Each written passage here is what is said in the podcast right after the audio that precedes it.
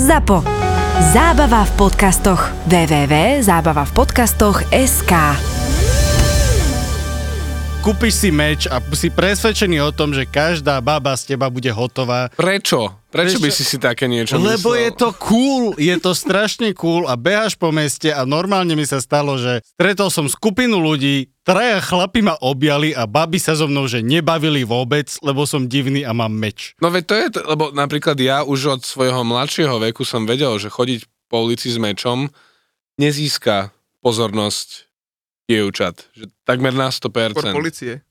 Skôr. to sa Možno mi nejakej peknej policajtky. To, to sa mi nikdy nestalo, že by policia niečo bola, ale viem, že raz e, sa mi stala taká vec, že išiel som domov a pod blokom niekto, nejaký bezdomovec si tam lahol a spal pod tou bránou a akože bolo to také, že, že prepáčte, že tu nemôžete, že choďte preč.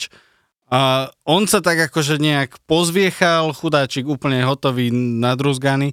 A potom ešte, ak akože odchádzal, tak sa zastavil, že a predsa len ho zbijem a sa otočil na mňa, že teda, čo si povedal? A ja som vtedy si povedal, že no čo môžem stratiť? Tak som vytiahol meč spoza batohu, som ho nosil, len som ho tak podržal, že teda však uvidíme. On aj zastal, pozrel na mňa, absolútne ten nechápavý výraz, že čo sa stalo, do ktorého storočia som sa ja prepil.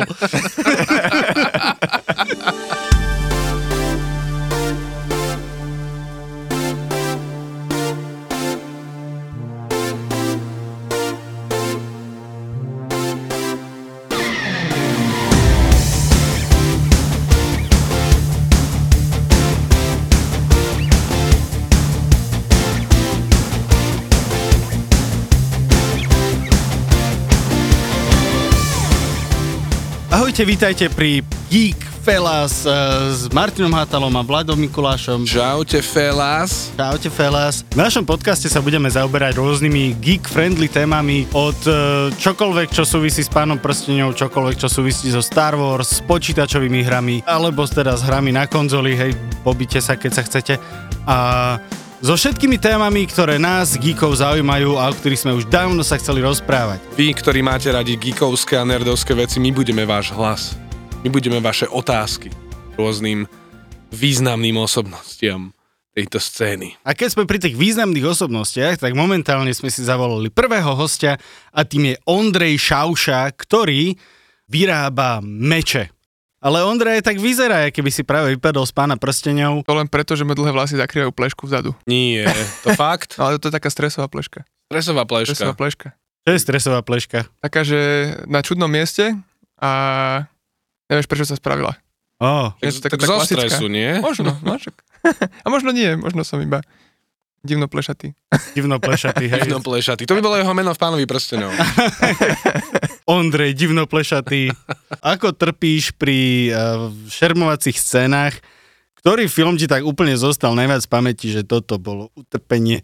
Vieš čo, dosť veľa bolo utrpenia v Game of Thrones, takého Mhm. šermiarského, akože tam na to, aký mali budget, trošku by sa mohli s tým pohrať. To sú také najhoršie tie scény, keď vlastne sa dva z- zakliesnia čepelami a tlačia sa, tlačia sa. a zubia sa na seba a dýchajú na seba namiesto toho, lebo ako skutočný šerm je dosť nuda pre diváka. Proste Áno, áno. bum, bum, hotovo, alebo bum a, a typek sa neškrtne. Ja keď som šermoval, tak ma veľmi prekvapilo, aký zvuk majú tie meče. Keď ich chvíľu používaš, tak ono to trieska, ale že strašným spôsobom. A ono v tých filmoch to je vždycky, že cing, cing, aké by tam vínovými pohármi proste byli. Vieš, že ono to reálne cinká, aspoň u nás, to cinkalo možno tak prvých 20 minút, dokým sa do toho neurobili prvé zárezy, To není o zárezoch, presne viem, kde je ten problém. tak mi povedz.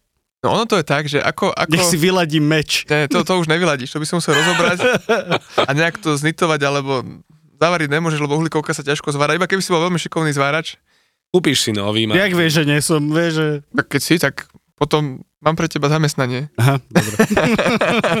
Tam je problém v tom, že vlastne priečka na meči, to je to, čo vytvára kríž, je strašne náročné ju dobre upevniť tak, aby to tam držalo. A potom vlastne tým, jak tie meče otlkáš, tak čím viac s nimi búchaš, tam idú vibrácie. Vibrácie sú vždycky svinia pri každej súčiastke. Jasné.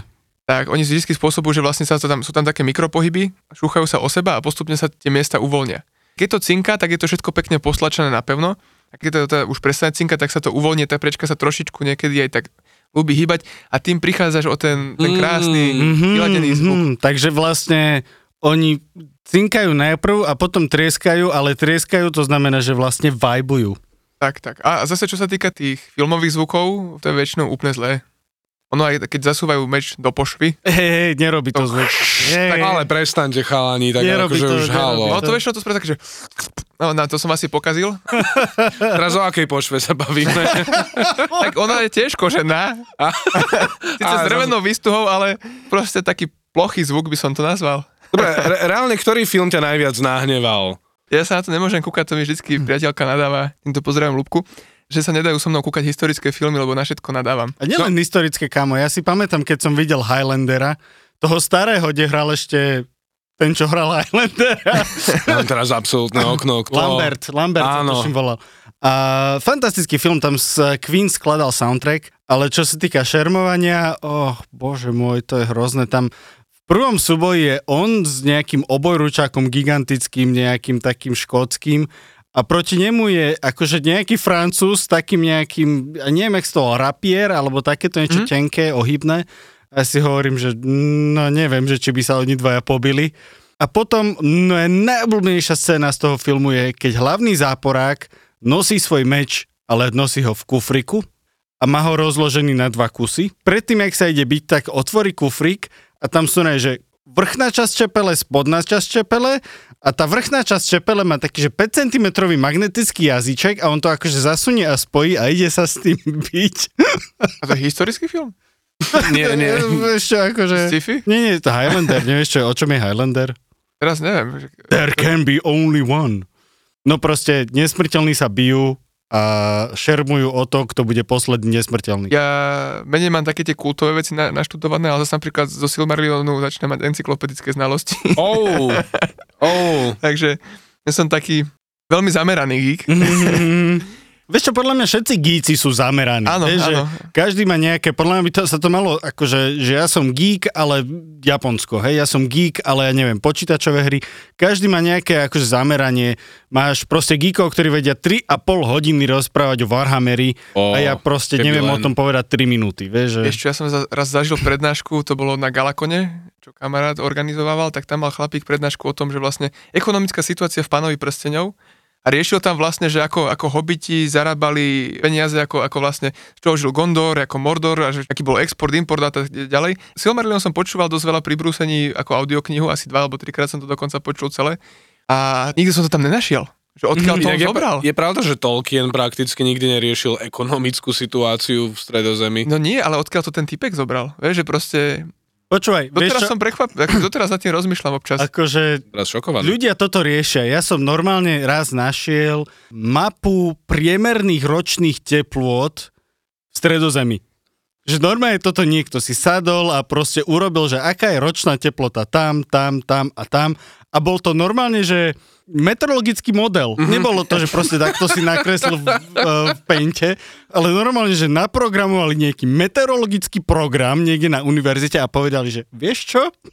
To, toto, toto už sú podľa mňa takí ľudia, za ktorými by ešte aj Tolkien prišiel, že chalanko, kľudni sa. že, tak, tak, tak. je, je, to len fiktívny svet. Áno, áno. Tolkien vlastne napísal mýty, to je na tom krásne, že Áno, napísal áno. vlastné áno, áno. mýty. Až vlastnú Bibliu. Ten Silmarillion je až taká, no keď vezmeme Biblia, je nejaká akože skladba nejakých mýtov a nejakých akože začiatku všetkej tejto viery, tak on v podstate napísal niečo veľmi podobné. Ešte aj veľmi podobne sa to číta inak.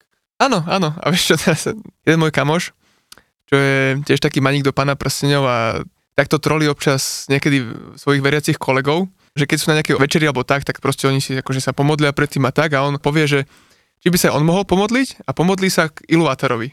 A všetci, vieš, všetci tí prísediaci tam vlastne stoja a počúvajú a rešpektujú to a pritom on sa v duchu smeje vždycky z toho. Ja som raz sa že hlboko zamyslel nad tým, ako by sa žilo v Roklinke, vzhľadom na počasie, na architektúru, na umiestnenie stavby a tak ďalej a tak ďalej. Celé som sa nad tým zamyslel a potom som si povedal, že čo robíš, ak máš manželku, vieš? V skutočnosti by sa najlepšie žilo v Hobbitove, podľa mňa. Vieš čo, ja som sa bol pozrieť v Hobitove na Novom Zélande. Ale v takom teda, ozajskom teda. Ale- Neozajskom. ale vieš čo, akože aj v Neozajskom bolo nádherne. Bolo, že nádherne. Bol to akože veľký, veľký splnený sen. A to keď si predstavíš prvé raňajky, druhé raňajky, Tretie ranieky, no, tomu ver. Ale nechodí tam pizza do nožka, tak neviem. Pizza Hobbit, hej. Pizza Hobbit. Neviem, či by sa im chcelo, akože neviem, či by mali reálne trpezlivosť na to, že tisnuté cesto riešiť. No museli by tam byť nejakí talianskí hobiti, ktorí by na to prišli. ale podľa mňa, hej, však oni sa v tom vyžívali v tom jedení, čiže to musí tým pádom aj vo varení. Daj tomu ešte jedného nejakého Minimálne, Saurona. minimálne elfovia, Áno, áno, také akože elfská pizza by bola vegetariána. podľa mňa taký nejaký že priesvitná vegetariána.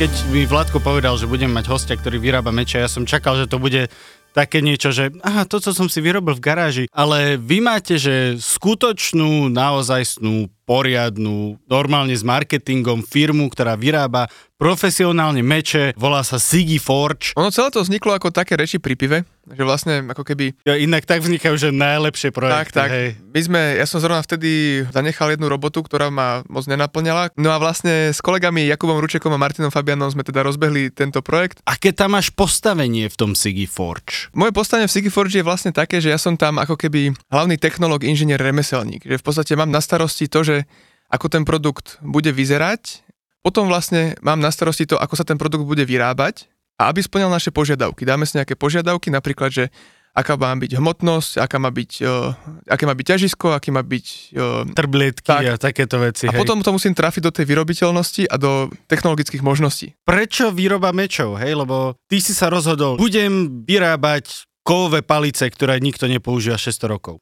No lebo práve preto, že to nikto nerobí. Takže ten trh je prázdny skoro. Teda, sú tam, máme tam nejakú konkurenciu. Jedna je z Ruska, takže tí to majú trošku náročnejšie teraz. Druhá je z Maďarska, takže uvidíme. Ja, ja, ja, ja iba chcem podotknúť, že v tom Rusku možno budú čo chvíľa potrebovať nové. Hej, Vieš čo, o, títo Rusi sa kon- konkrétne akože, aby všetko kucti, tak o, sa vyjadrili proti a odsťahovali do Gruzínska, ale aj tak to majú dosť náročné. Akože, No jasné, určite. a držíme im palce, lebo v podstate sú to kamoši, že máme s nimi normálne, korektné vzťahy. A čo sa týka tých mečov, že ak sme sa k tomu vlastne dostali, tak ono to bolo tak, že v podstate človek to tak od malička cítil, že to k tomu ťaha. Potom udel pána prstenov a pochopil. Kľúčik zapadol do zámku proste. Ja som mal ako keby od malička tendenciu rozoberať veci, hrať sa proste, všetky hračky som mal rozobraté, všetky som vylepšil a všetky som sa vedel, ako fungujú. A k tomu sa mi pridala ešte láska k remeslám, že vlastne v 15 som začal robiť nejaké prvé veci z kože, z dreva, nejaké luky, píšťalky a kadejaké takéto somariny. Všetko svoje vreckové som vlastne minul napríklad na ocel. Že som nechodil do krčmy, ja som chodil do železiarstva. Ne, no, A, ako, a, ako to vnímali rodičia? Rodičia pohode, tí sa tešili, že nechlastám, ale rovesníci sa čudovali, že nechlastám. Hmm. Ale tak ty akože nemáš čo chlastať veľmi, keď všetko akože prešustruješ na ocel. Ale... No práve, veď, no práve, že ja som vlastne, ja som bol schopný s tabulou plechu meter krát meter ísť na bicykli centra Hlohovca niekam domov, vlastne som si to niesol vždycky po škole. Je krásne. Je to Je paráda. absolútne krásne. Bože, a keď fúkalo, čo si robil, okrem toho, že plachtil? No bolo to náročné. Ale nie, ja ti rozumiem. Ja v 15 som zobral celé svoje vreckové a kúpil som si meč. Meč od Pavla Moca, možno, možno ho Hej, on je dokonca človek, ktorý nám dosť pomohol pri rozbehnutí, že veľa jeho know- know-how nám ako keby poradil Mhm. a kolega vlastne, Martin Fabian, čo je spoluzakladateľ, tak on s ním aj dosť spolupracoval. Takisto niektoré tie prvé športové meče s ním pomáhal navrhovať a vyvíjať. Takže vlastne s ním sa poznáme, v podstate sme kamoši. Ináč ten je dobrý meč, ten od Pavla Moca sú tu kvalitné. Áno, To môžem takto povedať v podcaste. sú Teda. fantastické, polamali sme len tri, podľa mňa, ale... tak akože bojuješ, rozumieš, snažíš sa. Ma- Martin, ja sa musím spýtať, čo si robil s tým mečom, keď si si ho kúpil v tých teda v nástich? Normálne to, čo každý názročný muž. Prechádzal som sa s ním po meste z tréningu a budoval rešpekt. Nefungovalo, ale Nemám viac otázok. I rest my case. To som bol na tom dobre a v tom čase som vlastne nemal peniaze na ten meč, preto som sa ho snažil vyrobiť. Ja som mal ten meč, myslím, až neskôršie, ne? nejakých 17 som si kúpil prvý, 100 eur alebo 120 tuším, takého nejakého českého výrobcu a strašne som bol na neho hrdý, úplne som sa z neho tešil, potom som ho trikrát prerobil.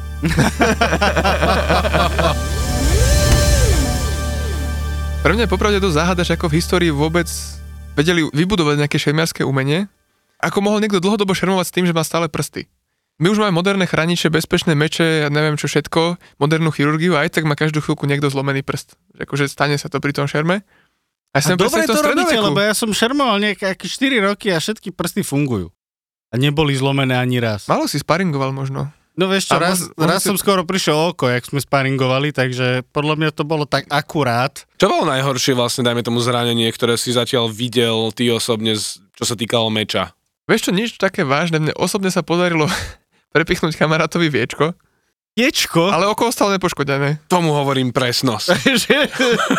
vieš, že vyrábaš dobré meče, keď moje meče sú také dobré, že prepichnem viečko. To ešte nebol môj meč, celé. to ešte bol práve ten, ten môj prvý meč, to ešte keď sme boli No. mladí. Vtedy si potom kamarát si konečne si kúpil šermiarskú masku. Vtedy mal iba vikingskú helmu, čo som mu požičal, lebo ja už som mal masku a požičal som mu vikingskú helmu a tam má také tie okuláre, také tie... Ja, ja.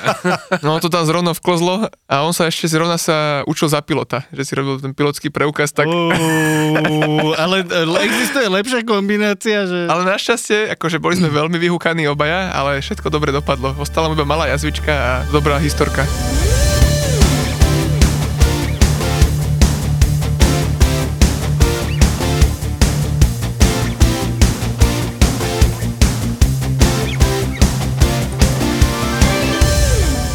Ľudia ráno vstanú, idú na autobus, idú proste od tých korporátnych centier, ty ideš do Vyhne. No, už teraz sa to z toho, nechcem povedať, že stáva korporátne centrum, ale keby už keď uh, vyrábaš dostatočné množstvo dielov a začneš mať zamestnancov, tak už to potom skončí pri tom, že sedíš najskôr 3 hodiny za Excelom a vyplňaš tabulky a kontroluješ si objednávky. Chceš povedať, Ondro, že dokonca aj výhne sa môžu zmeniť na Open Office? Všetko sa môže zmeniť na Open Office, Kam to ten svet keď to má byť dostatočne veľké. Toto je absolútne sklamanie. Není to až také hrozné. Máte open space, hej, krásne, aby bolo vyhnuté vysoké Nie, nie, PC. nie, vieš čo, každý, keď robíme takto, tak robíme vždy z domu, ale Počkaj, čo sa týka Excelu a, Aha, a, počí- Excel, a počítaču a podobne. Dobre, lebo ja už som sa akože obával, že to bude, že, že vezmem si home office, budem kovať doma. To sa nabíte ťažko, najmä so susedmi, ale vieš, napríklad doma som koškoval, to voláme koškovanie, to je keď ťa, uh, ťaháš kožu, keď naťahuješ vlastne, Po, uh, vy, vyrábaš kožené rúčky. Aha, aha, aha, jasné. No a problém bol pri tých kožiach, že vlastne v dielni tým, že tam veľa prachu špinikového, tak ten prach aj putuje po dielni a vždy, keď tam máš tú kožu mokrú, ti tam ten prach sadne a potom ti to tam skoroduje. Čiže vlastne, keď ti to uschne, tak máš takú tú rúžovú kožu, klasickú surovú a na tom sú čierne bodky, ktoré napríklad pri červenej a žltej farbe robia obrovské problémy. Oh, Preto to je inak, lepšie robiť na home office. Inak toto mám tuším na meči. Mal som tam že nejaké čierne bodky a nevedel som prísť na to, z čoho to je a už teraz viem. Na kožič? No. Na, no môže byť, môže byť, že kovač mal špinavé ruky. Kovač, no. vidíš, tr- Koškár. koškár. Vidíš, trvalo to iba nejakých 15 rokov, kým si sa dozvedel túto Že? informáciu. Podľa mňa veľa ľudí si to stále ešte predstavuje tak, že teba dopoteného bez trička, že ak proste tam to najprv dáš do tej vody, alebo do ohňa, alebo do, neviem, rýchlovarnej konvice, hej, a začneš to vyrábať. No vieš čo, v lete sme aj bez trička, ak ťa toto zaujíma. Takže iba koženú zástieru máš niekedy. A teda nohavice. Oh. oh. Ale potom si extra špinavý, lebo sa ti tá špina všetka chytá na telo. No ale teda takto. My tie naše meče sa snažíme mať tým, že to je sériová produkcia, ktorá musí byť ako keby tie meče musia byť každý rovnaký. Musí to splňať parametre, že nemôže to byť, že jeden taký, jeden taký, jeden taký. Tak tým pádom vlastne sa snažíme tie, tú výrobu čo najviac kvázi optimalizovať a snažím sa to robiť ako keby trošku takým IKEA spôsobom, že v podstate prídu diely, ktoré sa potom skladajú dokopy. Lenže dôležité je, že tie diely treba nejakým spôsobom navrhnúť a potom ich ako keby zaistiť ich výrobu, aby si mal z čoho skladať. A to musí byť vlastne všetko správne spravené, aby to potom fungovalo. Ale samozrejme, nemusíte sa bať. Máme tam aj klasickú špinavú robotu, aj klasickú ohňovú robotu, takže No inak, len sme sa niektoré také tie najhoršie roboty, sme sa, snažíme sa ich odstrániť alebo respektíve urobiť príjemnejšími. jasné. Lebo mňa to aj tak zaujímalo, že či existujú nejaké polotovary, vieš, na meč. No keď si ich navrhneš a objednáš, tak áno. Ja som myslel, že to je tak, že ak prídeš do obchodu a také, že listkové cestro Nie, nie, proste nie, ten, pripravené. akože naj, naj, najbližšie, čo si môžeš k meču objednať, tak je tabula plechu. Mm, Dnes si to potom musíš dať vyrezať a ten výpalok, sa to volá výpalok, tak to musíš potom ďalej tepelne spracovať, potom opracovať, dať tomu ten tvár, nejak to dozdobiť, potom tam musíš osadiť priečku, ktorú tiež treba navrhnúť, objednať. To vlastne stojí taký meč. Dajme tomu, že od toho najlacnejšieho, úplne obyčajného, ktorým... No závisí, vieš čo, keď kúpeš na AliExpresse, tak vieš kúpiť meč na tento šport aj za 100 euro, ale napríklad u nás si vieš skladať meč aj za 700. Ale akože taký najzákladnejší meč ťa u nás vidie okolo 290, myslím. Ja sa priznám, moc cenami nerobím, to má na starosti kolega. Jasné, jasné. Ale tak dajme tomu najdrahší meč, aký máte, čo stojí? Tých 700? Alebo tam máte aj nejaké väčšie No my tam máme trošku také možnosti customizácie a keď sa s tým dosť ako ja, keby... ja, keď auto vyberáš, aj, že rádio a Vieš čo, proste áno, ja by som to dosť, tomuto, gumy. dosť by som to k tomuto prirovnal, že máš proste kvázi, že máš ten základ a vieš si ho upgradeovať. Že máme napríklad, že základnú hlavicu, čo je taký jednoduchý oblitvar, základnú priečku tiež jednoduchá, 7 druhov rôznych čepelí.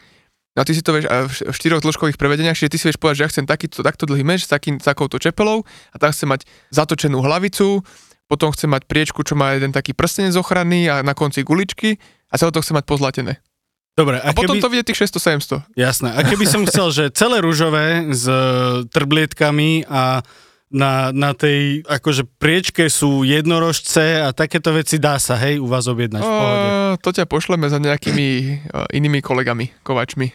Pretože ako keby snažíme sa to portfólio držať už aj tak dosť akože na úzde, lebo už teraz tých dielov máme strašne veľa variant a Mhm. mm-hmm. už to začína, presne to je ten problém, že potom musíme sa za tým Excelom aj s kolegami, musíme vlastne to všetko naplánovať a toto. A teraz akurát pracujeme na tom, aby sme tieto veci trošku upratali konečne, lebo my sme strašne rýchlo vyrastli a teraz treba trošku tie základy utlapkať, aby, aby sa nám nezbortili. Je to strašná halus, Vládko, inak, že, že zavolajme tohto, ten vyrába meče a dojde týpek, čo hovorí o Exceli. Akože, kde sa stala chyba, Vládko? Ty si mi slúbil dore, výrobcu mečov, ja som sa tešil. Ja som si myslel, pozri, ja viem, že tera- teraz si sklamaný z toho, že ti nechce spraviť ten tvoj pekný rúžový meč, ale tak ozveme sa, ja neviem, hello, Nie, počkaj, Kitty. počkaj, počkaj. Vždycky sa môžeme dohodnúť, spraviť to ako custom záležitosť Zrazu, vo svojom voľnom čase. Ale až keď upnatnem Excel. Tak, presne tak. ale tak určite sa Ondro nevenuje iba Excelu. nie, nie, nie. Čo je, dajme tomu, čo ťa najviac baví na tej robote? Ako mňa úplne, že najviac baví práve to, ten návrh toho meča. Akože okrem teda Excel, o Excel sa popravde nevenujem až toľko. Viac sa venujem o, konštruovaniu, že vlastne normálne mám 3D software, kde si vlastne všetky tie meče uh, No. navrhujeme. No, no, ja by som inak tiež toho Excelu vycúval teraz už, vieš, keď Toto- som ho na to upozornil. Toto už je krajšie. Teraz sa bude hambiť, že oh, Zro- zistili to, že mám najradšej. tieto dni som strávil v Exceli dosť času, mm. ale akože vo väčšine ako keby viac, najviac času trávim takého počítačového pri tej konštruktérskej a tej, tej návrhárskej činnosti, dizajnerskej, alebo ak by sme to nazvali. A inak ja som si to aj tak nejak v hlave predstavoval, že, že v súčasnosti v 21. storočí výroba mečov prebieha tak, že sa najprv urobí nejaký 3D model a ja som si to inak predstavoval aj tak, že sa to nejak 3D vytlačí a až potom na základe toho sa Dobre to vyrába. myslíš? Ja mám plnú škatulu doma, ktorá je, ja sa cítim jak decko, čo malo Lego. No som to akurát triedil, lebo my vlastne všetko, čo navrhneme, najskôr vytlačíme, lebo ten monitor strašne skresluje No, no, no. a tým, že to skresluje, tak potrebuješ to vidieť naozaj. Čiže vlastne, keď si navrhneme nejaké tvary, Mhm. vytlačíme to na 3D tlačiarni a potom vlastne pekne sa pozrieme, že ak to vyzerá naživo. Pozrieme sa, či, či sme spokojní, keď nie, tak trošku doladíme tie detaily a potom to až dávame ďalej do výroby. A vo výrobe im povedia, že no, toto je síce pekné, ale nevieme to vyrobiť, lebo toto je takýto problém, toto takýto, takýto, takýto. Tým pádom vlastne zase to treba nejako okresať a zase treba spojiť zase vlastne vyrobiteľnosť s tou estetikou. A toto ma Mm. vlastne baví najviac. V podstate aj to, že človek má nejakú myšlienku a časom ju zhmotní. A ešte zhmotní tak, že vlastne môžeš Že- repro- že- reprodukovať si koľko chceš. A vieš ňou hlavne zabiť človeka, vieš, že to je... buďme úprimní, zabiť človeka vieš skoro so, so všetkým. A hento sú meče športové, tupé, oni sú dokonca aj musia byť extra flexibilné, že keď vlastne toho kamaráta zabodneš, lebo ty vlastne šermuješ s kamarátmi, tak aby sa energia toho bodu absorbovala v tom o, ohybe tej čepele. Lebo keby máš tú čepel tuhu, všetku tú energiu z toho tvojho bodu ide cez, ide, ide cez tú čepel do ňoho. Pokiaľ sa tá čepel ohne, tým nemyslím, že ostane ohnutá, iba sa ohne a vráti naspäť, Rozumiem, hej. tak, tak sa absorbuje na ten ohyb.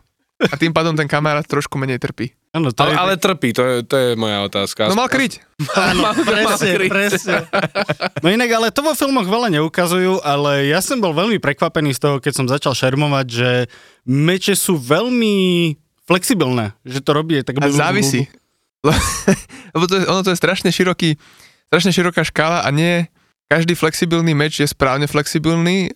Veľa tých flexibilných mečov je takých, že to je oštara s tým bojovať, lebo keď s tým šermuješ a vlastne, povedzme, že vedieš ten meč nejakým smerom, on ti chytí flex a ten flex, jak sa ti odrazí do rúk, tak ti to vlastne absorbuje tvoju energiu a potrebuješ viacej energie použiť na to, aby si vlastne urobil, čo chceš urobiť, tak to není dobre. Potom máš meče, čo sú tak akurát flexibilné, alebo respektíve je to- správne na štel, odladená čepel, tak tá sa ohne vtedy, kedy má a ostane tuhá vtedy, kedy potrebuješ. Musí, všetko to musí byť správne odladené na ten správny účel. Že neexistuje že univerzálny meč alebo univerzálne parametre, ale napríklad, že keď chceš mať nejaký zabíjacký oboručný meč, tak je lepšie, keď má viac ťažisko vpredu a proste tuhšiu čepel, ale zase nie je úplne ťažký. Potom keď chceš mať športový meč, tak tam je zase lepšie to ťažisko trošku vzadu a ten flex ako keby trošku väč- väčší, ale stále taký, aby si vo väzbe čepel na čepel, aby si mohol vlastne stále úspešne pracovať s tou väzbou. Veľa ľudí má zafixované, že tie meče sú proste tie 15-kilové kolajnice a nedá sa to dvihnúť, nedá sa s tým chodiť. Hej, a áno, tie popravné meče boli ultra ťažké, lebo mali dôvod byť ťažké. Ale nemali 15 kg. No, nemali 15 kg, ale akože znie to dobre, vieš. A koľko by mal vážiť taký normálny vychádzkový meč? Taký vychádzkový meč okolo kilečka a možno aj menej, také tie už čo boli v tom 17. 18. st- storočí, také tie kordíky, Mhm. Smallswordy sa to myslím volá v angličtine, tak tie boli také, že vyslovene lahučké, iba také pichátka. A keď to sa s tým aj sekalo a akože to sú tiež veľmi efektívne zbrania, aké tak nevyzerajú. Potom taký ten klasický dvojručný meč, tak ten mal okolo kilo a pol, niekedy okolo dvoch. Výnimočne akože 2,2 a to už boli také, že fest ťažké meče.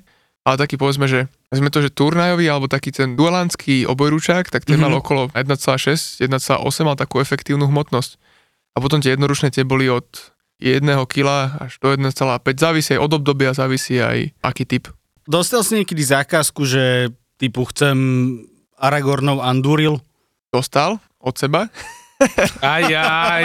ale To tak, sú najhoršie. ale, ale skôr tak zo srandy, lebo no, no to kvázi, že dosť komplikovaná uh, priečka, aj hlavica, lebo tým, že tam je dierka, ešte sa to Áno, treba je tam dierka, že to Áno, musí byť áno, áno. dosť humus.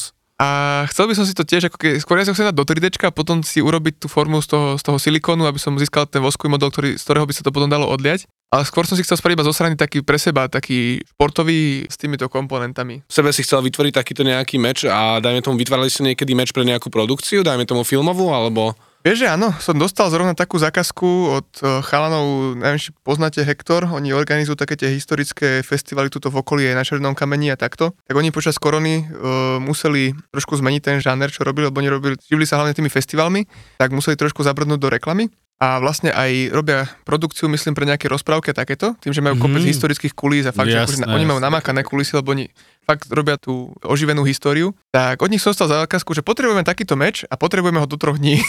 No, okej. A ja sa priznám, že ja som není úplne, že výrobca mečov, čo by robil takouto klasickou ručnou cestou, že vykovám, vypilníkujem a takto.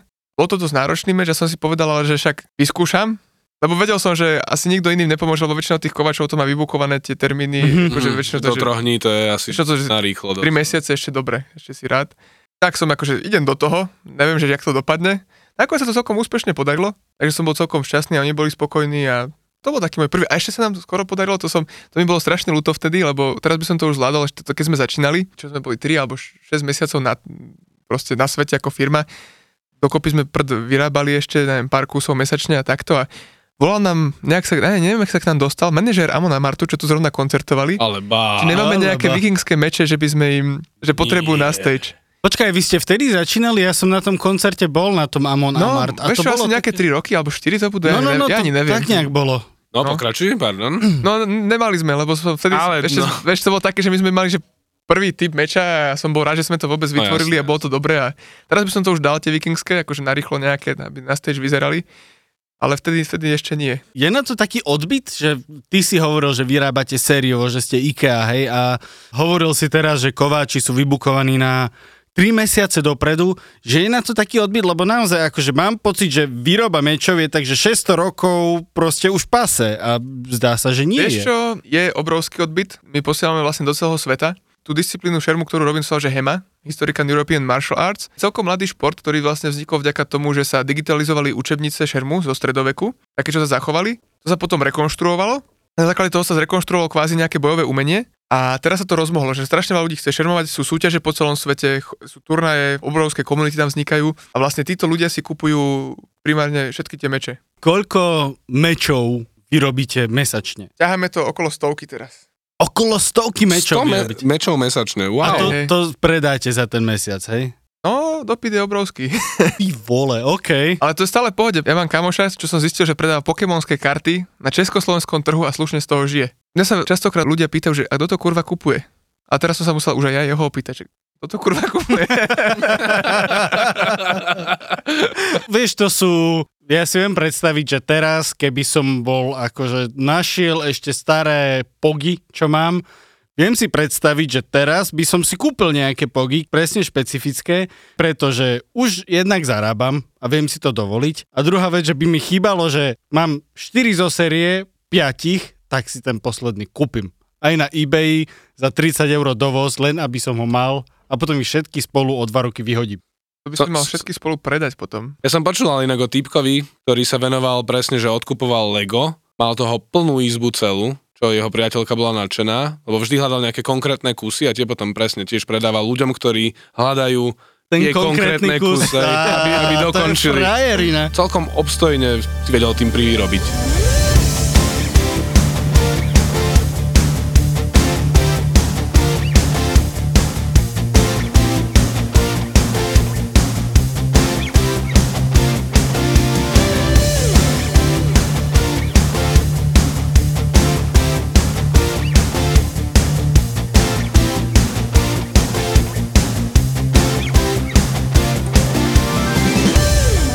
Predávate rôzne aj či už európske typy mečov a potom som videl aj nejaké azijské, čiže katana. Áno. Neviem, či sme boli prví, ale medzi prvými sme vlastne vytvorili ako keby Feder verziu katany. A určite sa akože pár ich našlo na svete, ale nikto to takto vo veľkom nepredával. Lebo tí, možno budem zlý, ale tí Japonci sú niekedy ako keby tak zaseknutí v tej tradícii, že sa nevedia posúvať, Á, posúvať jasne. ďalej. Čiže oni, oni stále ešte riešia to, že musí to byť namočené v tej krvi. A... Vieš čo, akože, bol to jeden z našich najúspešnejších postov, keď sme dali von katany. A tam sa spustil taký shitstorm potom v komentároch, že Mhm. Viem si predstaviť, raz v živote som stretol človeka, ktorý vlastnil originál japonskú katanu za strašne veľa peňazí. Ja som sa ho ani nepýtal, aj tak som mal dvojhodinovú prednášku. veľa ľudí ma teraz bude nenávidieť, ale tie katany sú strašne preceňované. Neviem, či to môžem takto verejne povedať, ale lebo títo katanisti budú veľ, veľmi hejtovať, ale ono v podstate katany sú preto také komplikované. Nech preto, budú, budem mať engagement. Dobre, preto, preto to tak vlastne zložito vyrábali, lebo v Japonsku bola proste naprd ocel. Aha, Že vlastne v. Škandinávii bola ocel taká, že tam si pomaly vykopal si si trochu blata z potoka, hodil si to do vysokej pece, alebo teda tej rannej obdoby vysokej pece a vypadla ti z toho už taká hužva, čo si mohol pomaly priamo kuť. Mhm. Kdežto tam v tých japonských ostrovoch si musel, ťažko si tú oceľ vyrobil a ešte keď si ju vyrobil, tak si ju musel potom poriadne prekúvať, spracovať, lebo nebola až taká kvalitná a tým pádom vlastne bolo treba do toho dať strašne veľa tej energie, aby to vôbec niečo z toho bolo. Mhm. A druhá vec, že napríklad, nemám to overené úplne, ale povedal mi to kamoš, ktorému dosť verím v týchto veciach, že katana je vlastne súčasnička rapíru. Že vlastne tam, kde Európania už mali veľmi dlhý, špicatý, tenký meč do jednej ruky, Japonci mali katanu. A Mhm. mali ju pomaly až do druhej svetovej vojny. Podarilo sa mi byť aj v pár sparingoch, lebo mm, poznáme sa aj s chalami z eh, Modrisu, tuším, či z Pezinka. Oni robia... Čakal, že povieš, že Osaka. Nie, ne, ne, ne, ona by Osaka, ale oni, oni rekonštruujú Japoncov. Modrá je slovenská Osaka. Skade si Ivo Modra. No a podarilo sa mať pár, pár sparingov s týmito našimi katanami, ktoré sú celkom blízko, akože parametrami sme sa snažili trafiť také, že ozajskejšie katany. A je to sranda s katanou, ale potom, keď som si zobral šablu, čo vlastne katana je v jednej ruke, Áno. lebo dlhé to je rovnako, zakrivené to je podobne, padnosť to má rovnakú, len tým, že máš to v jednej ruke, tak dočiahneš ďalej. S Jasné, katanou vieš sekať jasné. tiež z jednej ruky, ale zase s tou šablou je to viac kvázi pohyblivé. A potom som zrazu som, zrazu som mal strašnú dominanciu s tou šablou proti tej katane. A zase musím povedať, že strašne ma baví s katanou šermovať, je to strašne také je to výživné, akože keď sa chceš ubraniť, tak sa musíš snažiť. Aj to, že nemá tú priečku, že má to iba ten takú malú ochranu ruky, tak Áno, to je pravda. musí, musí dať extra pozor. Existuje nejaká slovenská celebrita, alebo všeobecne nejaká celebrita, ktorá vlastní váš meč, hej, napríklad mečiar, hej, alebo cinkota. Tam sme sa ešte nedostali. Ospravedlňujem, potrebujem predýchať toto. Ešte sme sa takto ďaleko nedostali, že by nejaká slovenská celebrita mala náš meč. Ale má ho Bruce Willis. Hej. Skoro že v zaujímavých krajinách tie meče. No, tak Strašne nás božňujú južní Korejci. Uú, Tí vo veľkom, kvázi nás... lebo vedia, že porazia japonské katany. Vedia, jak na to.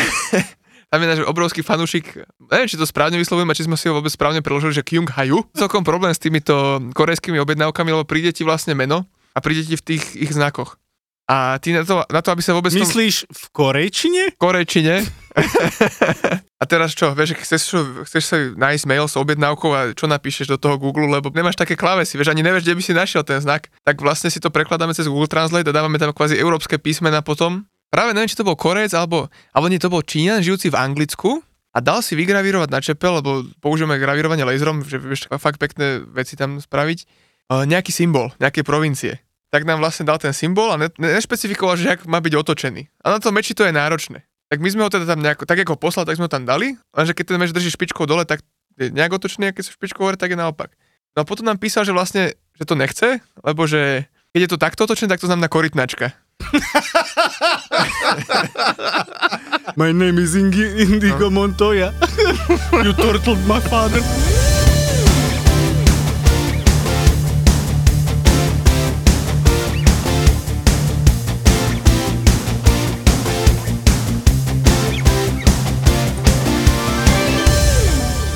Akože kebyže to chceš robiť ako kováč v minulosti, tak proste zoberieš si pár hrivien ocelových, tie začneš prekúvať, potom to akože musíš skúť dokopy, aby si mal dosť veľký kus železa, potom to musíš nauhličiť, to sa vlastne sa to dá ako keby do nad- nadrveného uhlia, alebo niečo, myslím, myslím, nie som si úplne istý, ale myslím, že tak nejak bol ten starý systém nauhličovania.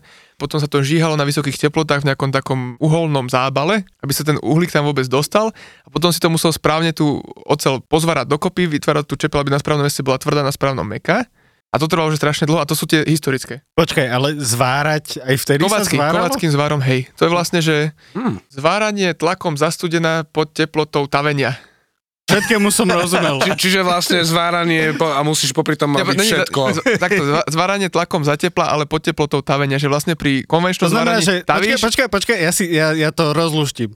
Nahraješ to tak, aby sa to nezačalo taviť, taviť. ale to tak na hrane. Áno, je to tak na hrane a potom tlakom, že proste Musíš to sadneš na to, hej. poriadne. Áno. Hej, musíš Dobre. poriadne. Dobre. A tým, tým si vedel ako keby spraviť dosť kvalitnú čepel na to, aby si ju mohol používať. Lebo problém bol v tom, že voľa, kedy nemal si Teraz sa všetko robí, vieš, chemické analýzy, si vieš robiť kadejaké spektroskopické, vieš, laser ti tam zasvietí, zistí, čo to je. Ťahové skúšky. Je to meč, také- že musí... to už teraz máš, voľa, keď to nebolo, že voľa, kedy proste skúšal a Nevedeli, že to je meč. nekonečným množstvom, tak, tak, a nekonečným množstvom pokusov a omylov, omylov nejak došli k tomu, že spravili pár dobrých a podľa mňa v histórii musel byť strašne veľa napíčných mečov. To sa chcem teraz spýtať ešte, keď už si spomínal tých starých kováčov a ich teda tieto pokusy a omily. Vy vo vašej firme aj pracujete s nejakými receptami starých, prastarých odcov? Vieš čo, Meč 73, hej. ono to je skôr tak, že tieto recepty starých otcov sú častokrát hoaxy. Vieš, to máš ako takú tú alternatívnu medicínu. V podstate áno, sa hovorí, že musel si tu zakaliť do troch živlov, do, do hliny, krvi a neviem do čoho. A v skutočnosti ti to nič nespraví, lebo keď máš ten základ zlý, tak proste môžeš to kaliť, ak chceš a nič sa ti nestane. To je strašná halu, že? No. No, ne, že sú hoaxy vlastne v mečiarstve. Ježiš Maria, často sa mi to stáva, že niekto zistí, že, oh, že ty sa rozumieš um, metalurgii a tak, že ja robím nožiky a takéto a začne mi o tom rozprávať a ja úplne vidím, že ten človek proste myslí si, že vie, má v tom Mhm. totálny guláš, absolútne tomu nerozumie. Ja osobne som tomu začal rozumieť asi po 5 rokoch štúdia s tým, že som 3 roky robil na zvárackom ústave a videl som to na mikroskope, až vtedy som to pochopil, že asi ako to prebieha, aj to Jasné. nedovolím tvrdiť, že som odborník, iba mám shine. Mhm. A potom príde človek, čo si prečítal tri články na internete a ide ti mudrovať a To je neskutočné. Človek iba si... jedným uchom, no druhým von. A to má všade, vieš. Dá sa z Roxoru vyrobiť meč? Dá sa, alebo je strašne naprd. Lebo videl som Ramba a on si to ukul z jedného Roxoru za jednu noc. Z toho Roxoru ten meč moc dobrý neurobiš. Ako keby te, to má málo uhlíka, to je skôr práve konštrukčná ocel, ktorá je skôr na to, aby si s tým spevnil betón. Mhm. Dalo by sa to nauhličiť, ale bolo by to strašne drahé a strašne časovo náročné. Ja som sa teda učil, že oceľ je železo a nejakých 5% alebo koľko To je moc, ale uhlíka. ter- teraz, Prepač. čo, neviem, akože popravde, toto ma asi všetci zabijú, moji profesori a títo, čo ma učili metalografiu takto, ale nepamätám si presne, že koľko na to uhlíka je. Toto keby poviem na skúške, tak asi vyletím. Je to veľmi pravdepodobné. Ale vieš, to sú také informácie, čo keď chceš, tak si vygooglíš, ale ako keby... Oj, oj, oj. Dôležité, dôležité, dôležité tie mechanizmy a rozumieť tým mechanizmom za tým. Ja som si negooglil, ja som bol strašne hrdý na to, že som si spomenul, že tam je nejaké číslo. No ale počúvaj, toto ma zaujíma. Ako presvedčíš uhlík, aby bol teda akože so železom kamarát? hej? On práve, že sa s ním má strašne rád a skôr je problém ho dostať preč. Že Keď chceš získať to čisté železo, tak je to podľa mňa náročnejší proces, ako vyrobiť oceľ. Možno sa milím, nemám to úplne naštudované, ale myslím, že to je takto. No to by bolo už druhé Ečko, podľa mňa, ale Nevadí, Ečko stále prechádzaš. počúvaj, a ako teda presvedčíš, hej, uhlík, že staň sa teraz buď s kovom, hej, že... To už spravia v hutiach. Že vlastne vo vysokých peciach to odlejú, správne namiešajú, jak, jak to treba. A vlastne oceli je strašne veľa druhov. Tam máš vlastne, okrem uhlíku, tam máš aj iné legúce prvky. Pomaly celú periodickú tabulku tam vieš napchať do toho. Všetko robí niečo. A v podstate tých ocelí je tak veľa druhov, že ty máš strašne veľa možností, čo, čo z tých ocelí spraviť. Máš ocele, ktoré sú húževnaté, máš ocele, ktoré sú tvrdé, máš ocele, ktoré vydržia veľké teploty a stále sú tvrdé. Že slovo húževnaté si pamätám zo školy, tak veľakrát som ho počul. Oh, bože. Od koho, prosím ťa, si počul toto slovo? Vieš si strojár?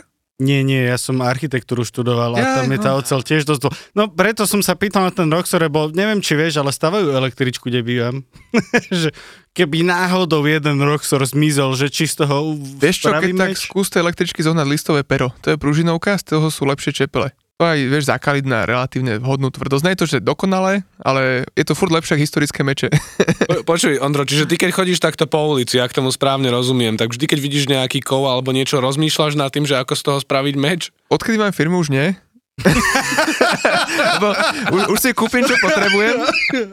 Ale keď som bol mladší a ešte menej skúsený a ešte mal sa aj to strojárske vzdelanie, tak napríklad som raz našiel na koleniciach kus z uh, ulomenej takej zatočenej uh, gulatiny, Aha, aha. vlastne tyč zatočená. A vedel som, že to je z pružiny. A že, a, pružinovka, kurník, že to len tak v prírode. Pecka. Tak som zobral domov a potom som z toho čepel vykoval. Len tak v prírode sama. Divočine to nenájdeš len tak. Krásne, to je krásne.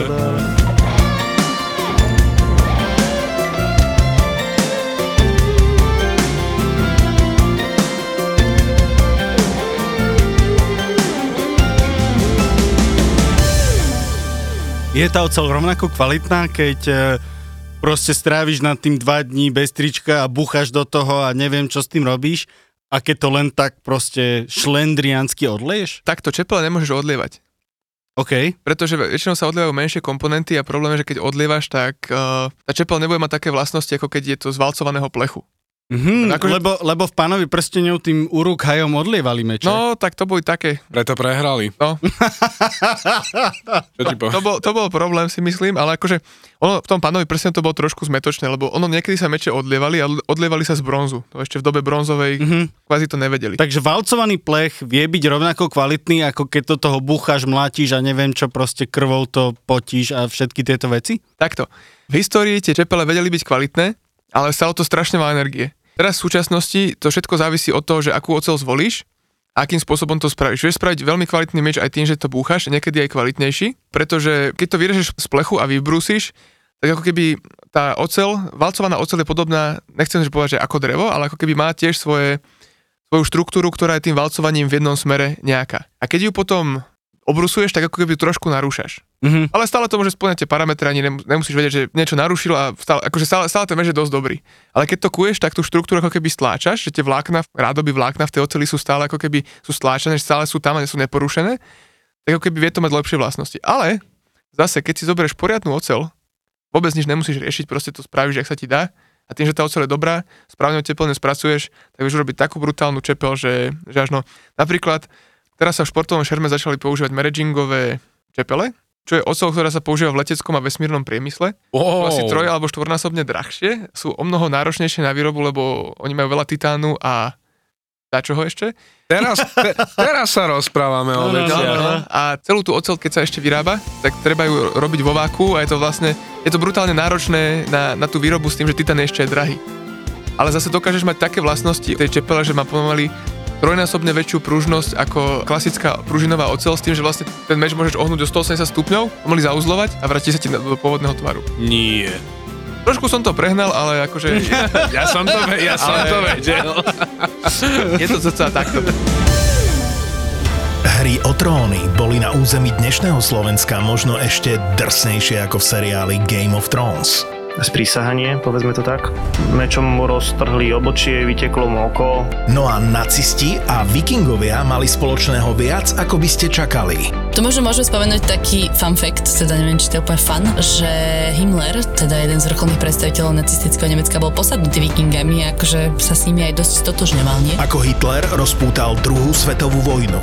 Ako vikingovia v skutočnosti objavili Ameriku dávno pred Kolumbom. Bojovníci lomené veslári. Áno. Takže... To z toho hej, boli a- takí vymakaní, že toľko veslovali. No nemiluj ich, chápeš? Ragnar a Lagerta, to sú moje e, filmové lásky. Prvý raz v histórii ZAPO je tu kompletná prvá séria. Každý deň nový diel. 10 dielov naraz. Bude trikrát korunovaný, dvakrát falošnou korunou, no falošnou korunou, náhradnou korunou. Dejepisný podcast Tak bolo. Plný histórie a príbehov obyčajných ľudí. Pekne si ho nazval, že oligarcha. Matúš Čak bol tak silný, že rozprával kňazom, čo majú rozprávať v kostoloch. Ako Napoleon odignoroval pápeža, ako Cézara uniesli piráti a kto vlastne bola Mona Lisa. Práve jeden z týchto medičievcov, s ktorým mal prežiť nejaký románik, si mal u Leonarda objednať obraz tejto svojej tínedžerskej lásky. Bez príbehov nie sú dejiny. Česká mincovňa ti prináša podcast Tak bolo. Král našťastie prežil, manželka prišla o 4 prsty. Podcast Tak bolo nájdeš vo všetkých podcastových aplikáciách a na webe Česká mincovňa SK. Tak ako vymrel rod Anželcov, tak končila táto epizóda.